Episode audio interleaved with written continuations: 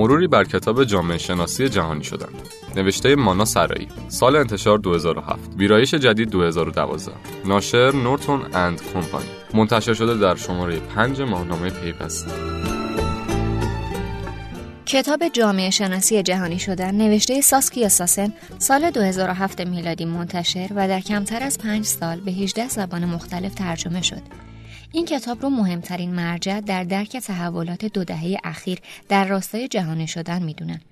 ساسن در این کتاب به صورت مختصر مطالعات خودش رو در مورد شهر جهانی، جهانی شدن و فناوری اطلاعات و ارتباطات ارائه کرده.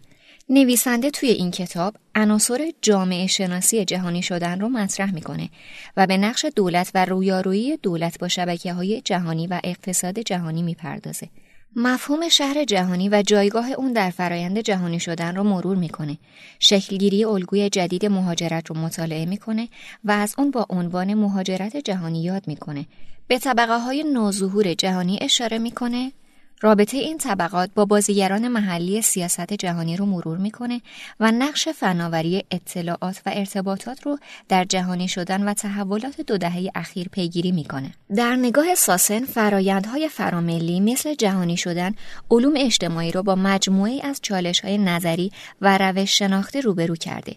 چنین چالش هایی از این واقعیت سرچشمه می گیرن که هر پدیده جهانی خواه یک نهاد باشه خواه یک فرایند یک کنش گفتمانی یا یک تصور از یک سو از چهارچوب انحصار کشورها فراتر میره و از سوی دیگه تا اندازه‌ای در درون نهادها و مرزهای ملی جا می‌گیره. با این نگرش جهانی شدن از تعریف مرسوم افزایش وابستگی متقابل همه کشورهای جهان به همدیگه و تشکیل نهادهای جهانی فراتر میره. ساسن معتقد هر پدیده جهانی تا اندازه در های ملی جا می‌گیره و هیچ پدیده محلی و ملی نیست که متأثر از رویکردهای جهانی نباشه. بدین ترتیب او رویکردی متفاوت در مطالعه جهانی شدن داره که علاوه بر حوزه اقتصاد، حوزه های مختلف سیاسی، اجتماعی و فرهنگی را هم پوشش میده. جهانی شدن در نگاه ساسن با دو فرضیه محوری علوم اجتماعی مرتبط است. اولویت و اهمیت جایگاه ملت دولت و رابطه میان قلمرو ملی و ماهیت ملی بدین ترتیب ریشه ها و آثار جهانی شدن را باید در مطالعات ملی پیگیری کرد. از طرف دیگه مطالعات جهانی شدن بدون توجه به فناوری اطلاعات و ارتباطات و آثار اون ناممکنه. ساسن مطالعات اجتماعی خودش رو بر بستر تحولات فناوری و نقش فناوری جدید پیش می‌بره. نویسنده ادبیات جامعه شناسی جهانی شدن را به طور موجز مرور می‌کنه. نظریه های پیشین را تحلیل و نقد می‌کنه و نظریه خود را در مورد جهانی شدن ارائه می‌کنه. فصل اول کتاب پیشگفتاره که در آن خلاصه ای از نظریه جهانی شدن ارائه شده. فصل دوم عناصر جامعه شناسی جهانی شدن نام داره که زمینه تحلیلی است تا بتوانیم جهانی شدن را به عنوان یک موضوع مطالعه کنیم. این فصل بیش از آنکه به دنبال بررسی دانش جهانی شدن در چارچوب دانش موجود باشه هدفی تجربی و تحلیلی داره. در فصلهای سه تا هفت منابع تخصصی موجود در رشته جامعه شناسی بررسی میشه تا از اون برای ارائه مدل جامعه شناسی جهانی شدن استفاده شود. در این فصول به موضوعهای متنوع دولت شهرها مهاجرت و طبقه های نوظهور جهانی که مقوله های بنیادین جامعه شناسی هستند پرداخته میشه. مطالب مورد بحث در این پنج فصل ما رو در بررسی انواع گوناگون پژوهش و نظریه پردازی در مطالعه پدیده های جهانی یاری می‌کنه. نکته جالب توجه در مرور این فصل اینه که بیشتر متفکرانی که نویسنده درباره آثار و نظریه هایشان بحث می‌کنه هرگز چیزی در مورد جهانی شدن ننوشتن این کار همسو با تلاشی است که ساسن برای بست زمینه تحلیل و بررسی فرایند جهانی شدن انجام میده به این ترتیب هدف او در این فصلها شرح منابع علمی سودمند برای مطالعه مبانی جامعه شناسی جهانی شدنه. فصل آخر کتاب برنامه های پژوهشی و تشکیلات نوظهور نام داره. در این فصل نویسنده بر نقش فناوری جدید در تحولات جهانی شدن تمرکز کرده. او در این فصل مفهوم مرز را مورد توجه قرار میده و اجزای چنگانه شکلگیری و تداوم مرزها را چه در فضای عینی و چه در فضای مجازی مطالعه می‌کنه تا بتونه جایگزینی و جایگیری دوباره پاره ای از اون اجزا را در جامعه اطلاعاتی تبیین کنه در این فصل عناصر جامعه شناسی فضای دیجیتالی معرفی میشه و بر حوزه های تعامل الکترونیکی و جوامع ساخته و پرداخته اونها تمرکز میشه. بدین ترتیب این فصل مجموعه از گمان زنی ها و فرضیه های جذاب در مورد تشکیلات نوظهور جهانی ناشی از فناوری جدیده.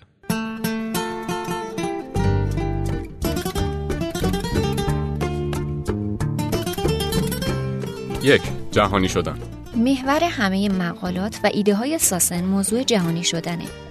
جهانی شدن در اندیشه اون موجودی زنده است که هر روز به سرعت و قدرتش اضافه میشه در تعریف جهانی شدن می نویسه منظور من از جهانی شدن چیست؟ از نظر من این اصطلاح دو ساختار متفاوت و پویا را شامل می شود. یکی مربوط به نهادها و فرایندهایی مانند سازمان تجارت جهانی، بازارهای مالی جهانی، دادگاه های جهانی جنایت علیه بشریت و گرایش های روزافزون جهان وطنی است که ذاتا ماهیت جهانی دارد. کنشها و معماری سازمانی این ساختارها ماهیتی را می سازد که جهانی است.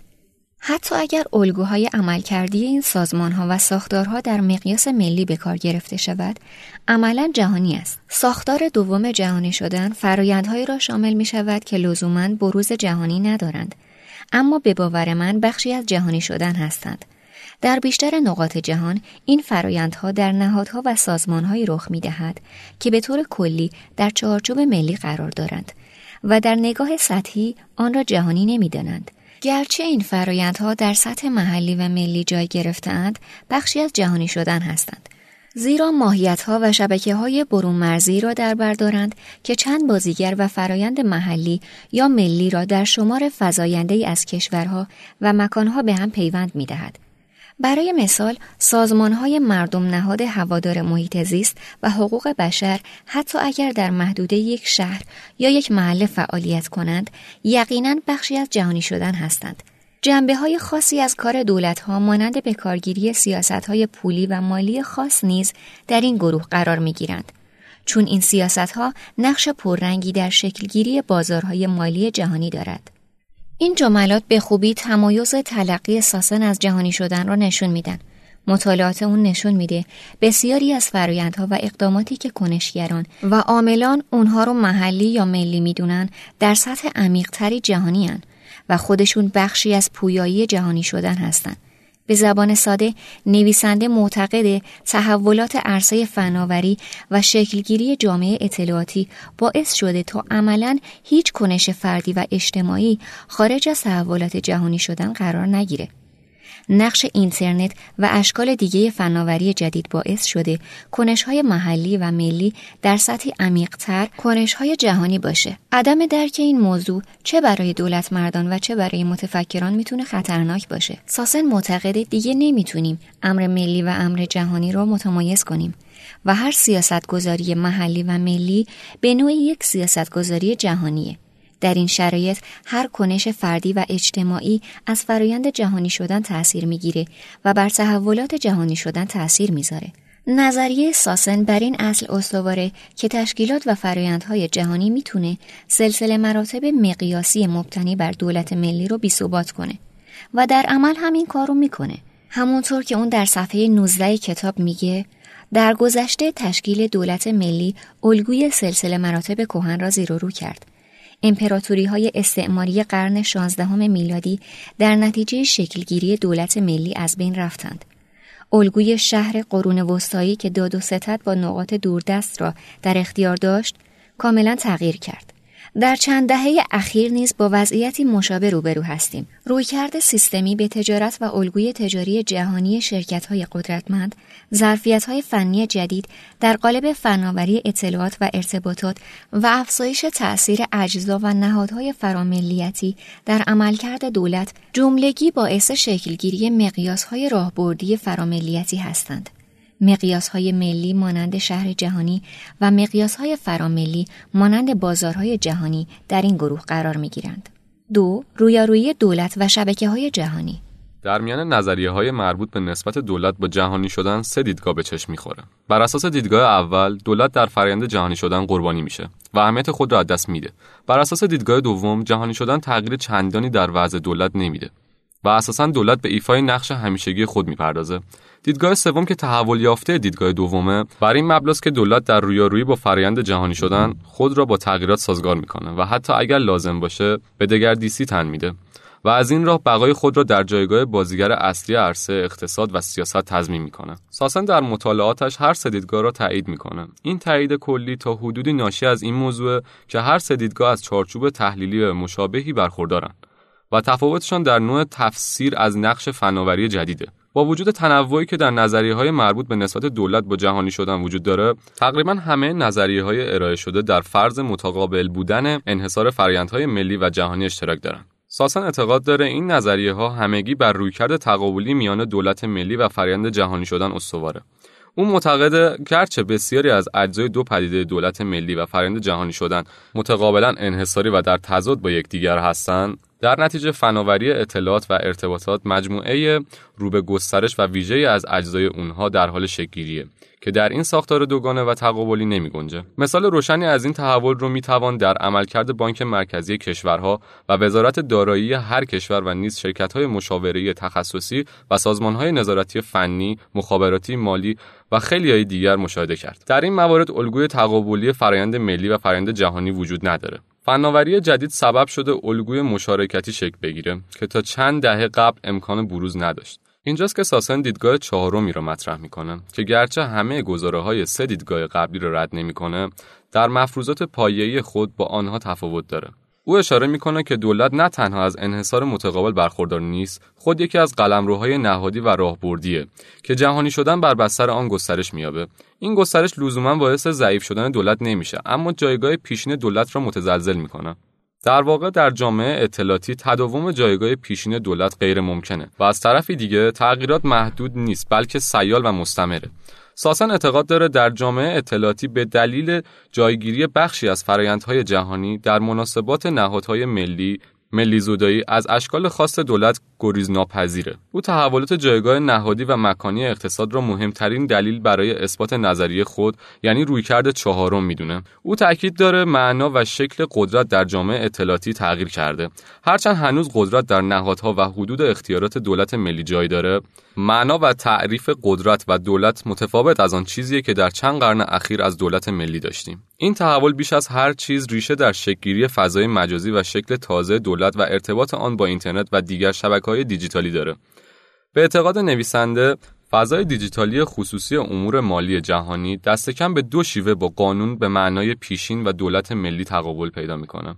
یکی از این شیوه ها وارد کردن گونه های جدیدی از هنجارهای برگرفته از منطق عملیاتی بازار جهانی سرمایه به سیاست دولت ملیه. شیوه دیگر جایگیری نسبی یا حتی دیجیتالی ترین بازارهای مالی در مراکز مالی عینی و فیزیکیه یعنی وضعیتی که بخشی از عملکرد مالی جهانی را به عرصه حکومت‌های ملی باز می‌گردانه 3. شهر جهانی در اندیشه ساسن شهرهای بزرگ سراسر جهان مانند نیویورک، لندن، ریو دو ژانیرو، توکیو، پکن و غیره جایی است که در آن فرایندهای گوناگون جهانی شدن شکل بومی و ملموسی به خودش می‌گیره.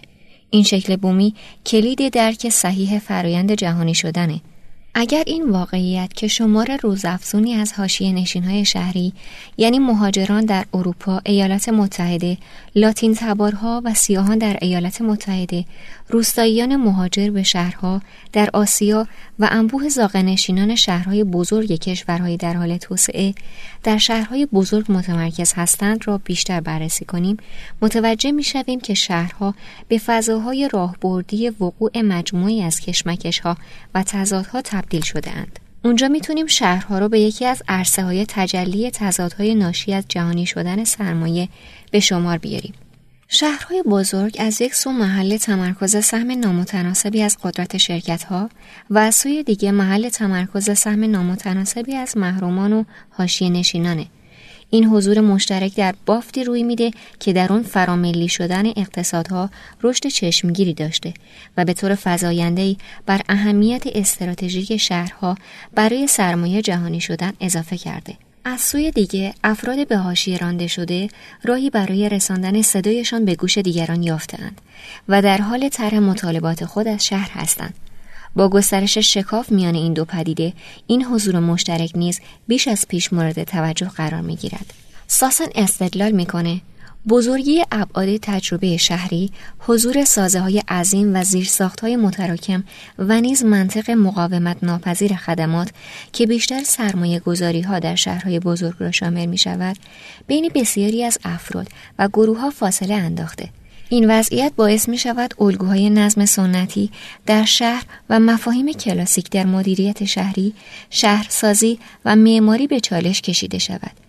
بدین ترتیب برداشت عمومی شهروندان چه در کشورهای توسعه یافته و چه در کشورهای در حال توسعه هرچه بیشتر از سیاسی شدن فضاهای مدنی شهرها و تبدیل شدن تفاوتها به شکافهای مختلف اجتماعی حکایت دارد. اون می نویسه شاید فضای متشکل از شبکه های بین المللی شهرهای جهانی که از ظرفیت های نوین سیاسی و اقتصادی برخوردار است یکی از راهبردی ترین فضاهای تشکیل گونه های نوین گفتمان های سیاسی، هویت ها و جمعیت ها باشد که پدیده های فراملی را شامل می شود. این فضا مکان محور است چون در عرصه های راهبردی و ویژه جای دارد و فراسرزمینی است چون عرصه هایی را به هم پیوند می دهد که از نظر جغرافیایی نزدیک نیستند اما با هم پیوندهای مستحکمی دارند بدین ترتیب نه تنها کوچ های بین المللی سرمایه بلکه مهاجرت های بین المللی افراد چه پولدار مثل نیروهای کار حرفه‌ای در فضای مجازی و چه فقیر مثل کارگرای مهاجر نیز در این شبکه جهانی رخ میده. از سوی دیگه کوچ گونه های فرهنگی و جایگیری خورد فرهنگ های محلی در سرزمین های دیگه نیز در این شبکه جهانی روی میده. ساسن می‌پرسه یکی از پرسش های مهم من این است که آیا این فضا محل گفتمان سیاسی تازه که هم فراتر از سیاست های فرهنگی و هویتی باشد و هم جایگیری دستکم بخشی از آن در سیاست ها محتمل باشد نیز هست او به این پرسش پاسخ مثبت میده و معتقد تأثیر فناوری جدید باعث شده ما در مسیر شکلگیری یک الگوی گفتمانی جدید باشیم که جنبش های اجتماعی سالهای اخیر در کشورهای مختلف جهان و نیز تحولات اقتصادی گسترده در مناطق مختلف جهان ناشی از این تغییر است. اون اعتقاد داره مرکزیت مکان تو بافت فرایندهای جهانی باعث تحول بین المللی توی عرصه اقتصاد و سیاست میشه و در نتیجه حقوق جدیدی شکل می‌گیره که مهمترینش حق برخورداری از مکانه. پیدایش این اشکال حقوقی جدید باعث پیدایش شکل جدیدی از شهروندی و تنوع کنش های شهروندی خواهد شد. در این مسیر شهر جهانی ظهور پیدا کرده. شهر جهانی عرصه‌ای برای طرح مطالبات جدید از سوی سرمایه جهانی، کاربران فضای مجازی و بخش‌های محروم جامعه شهریه. ملی زدایی از فضای شهری و مطالبه توأم با رقابت حقوق شهروندی شهر جهانی رو به یک منطقه مرزی برای تحقق نوع جدیدی از تعامل تبدیل کرده.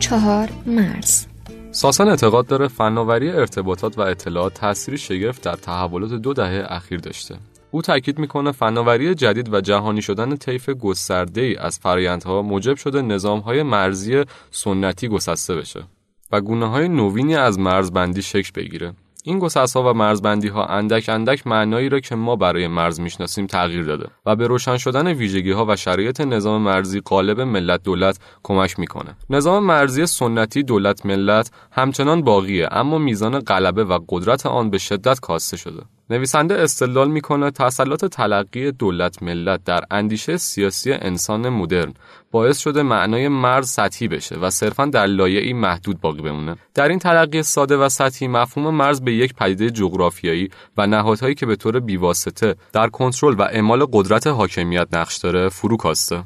این سطحی شدن ذهنی و عینی معنای مرز پیامد جهانی شدنه و با کمرنگ کردن گفتمان سیاسی سنتی که معمولا از مرز به عنوان عامل یک پارچگی کشور یاد کرده نگاه ها رو به اجزای چنگانه آن معطوف می‌کنه. بنابراین گشوده شدن مرزها به جریان سرمایه و خدمات با روند مداوم و روزافزون بسته شدن مرزها به روی کارگران کم درآمد همسو شده. نویسنده اعتقاد داره مفهوم مرز بسیار گسترده تر از آن است که در قالب خطوط جغرافیایی به رسمیت شناخته شده از سوی نهادهای بین المللی بگنجد.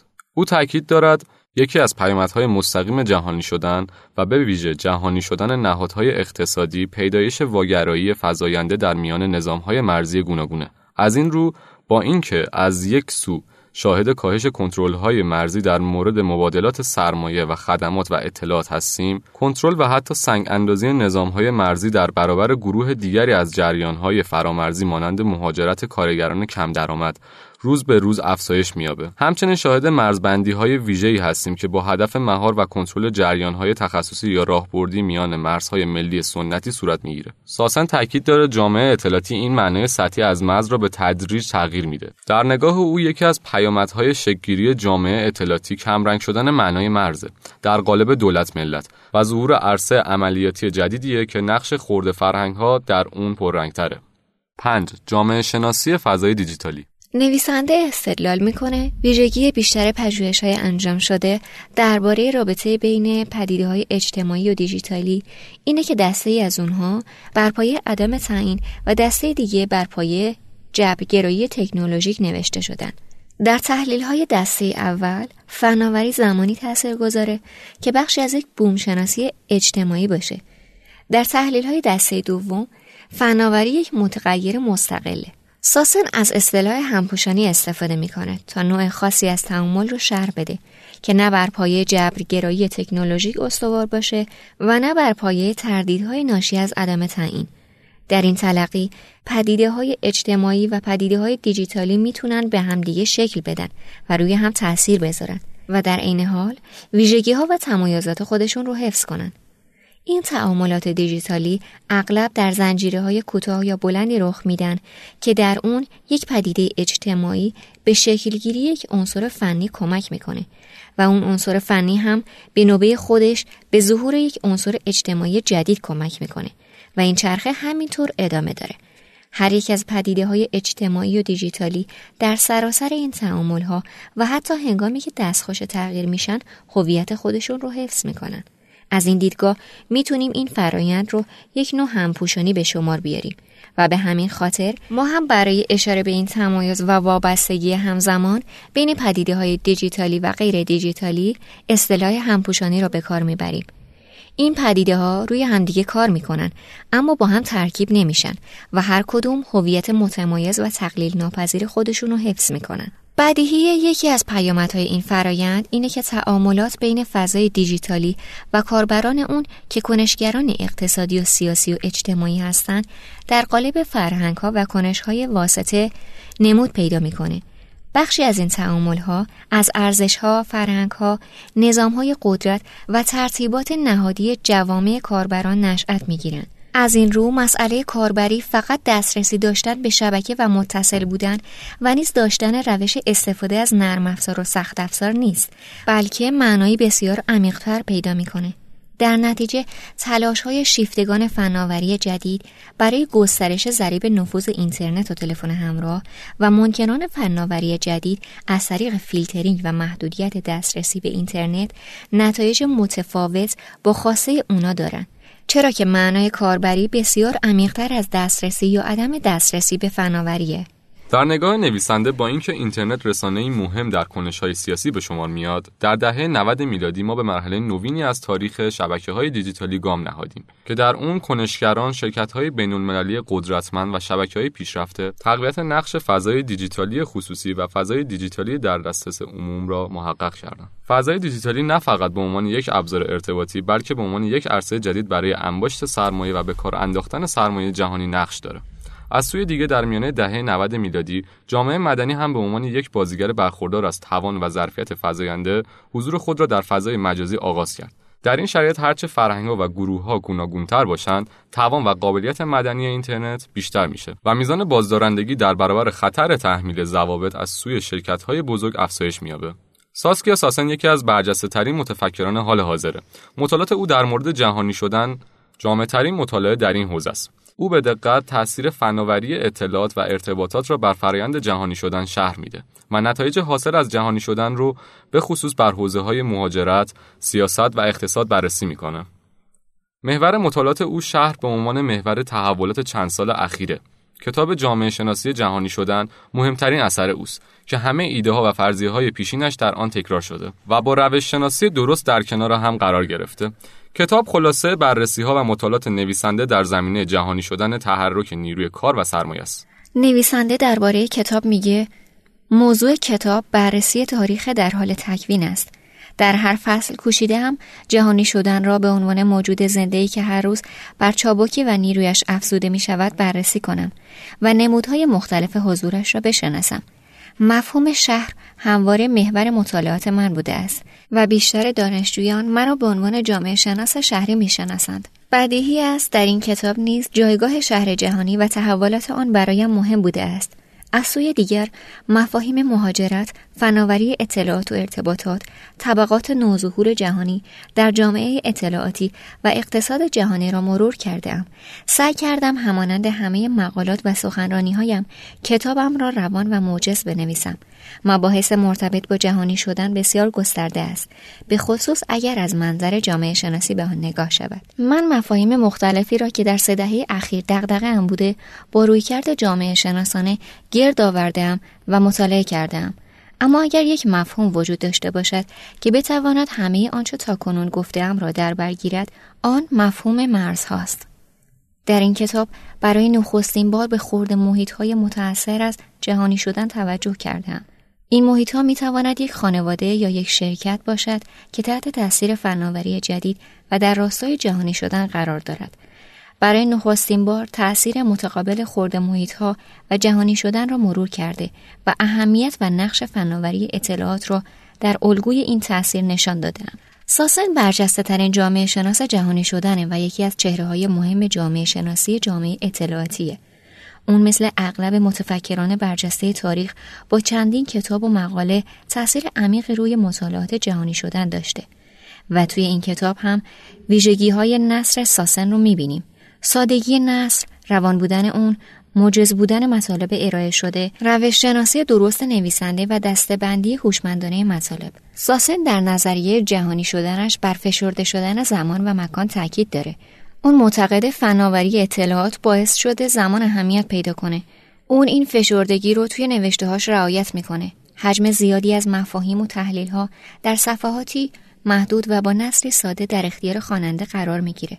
ترجمه قابل قبول مسعود کرباسیان از این کتاب به شما کمک می‌کنه تا اگه حوصله یا وقت ندارین متن انگلیسی کتاب رو بخونین از ترجمه فارسی کتاب استفاده کنید.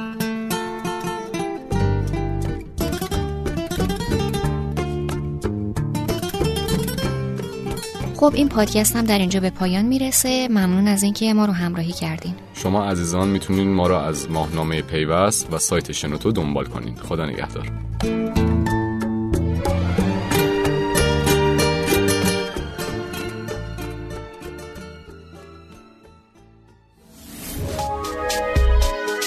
شنوتو سرویس اشتراک گذاری فایل های صوتی www.shenoto.com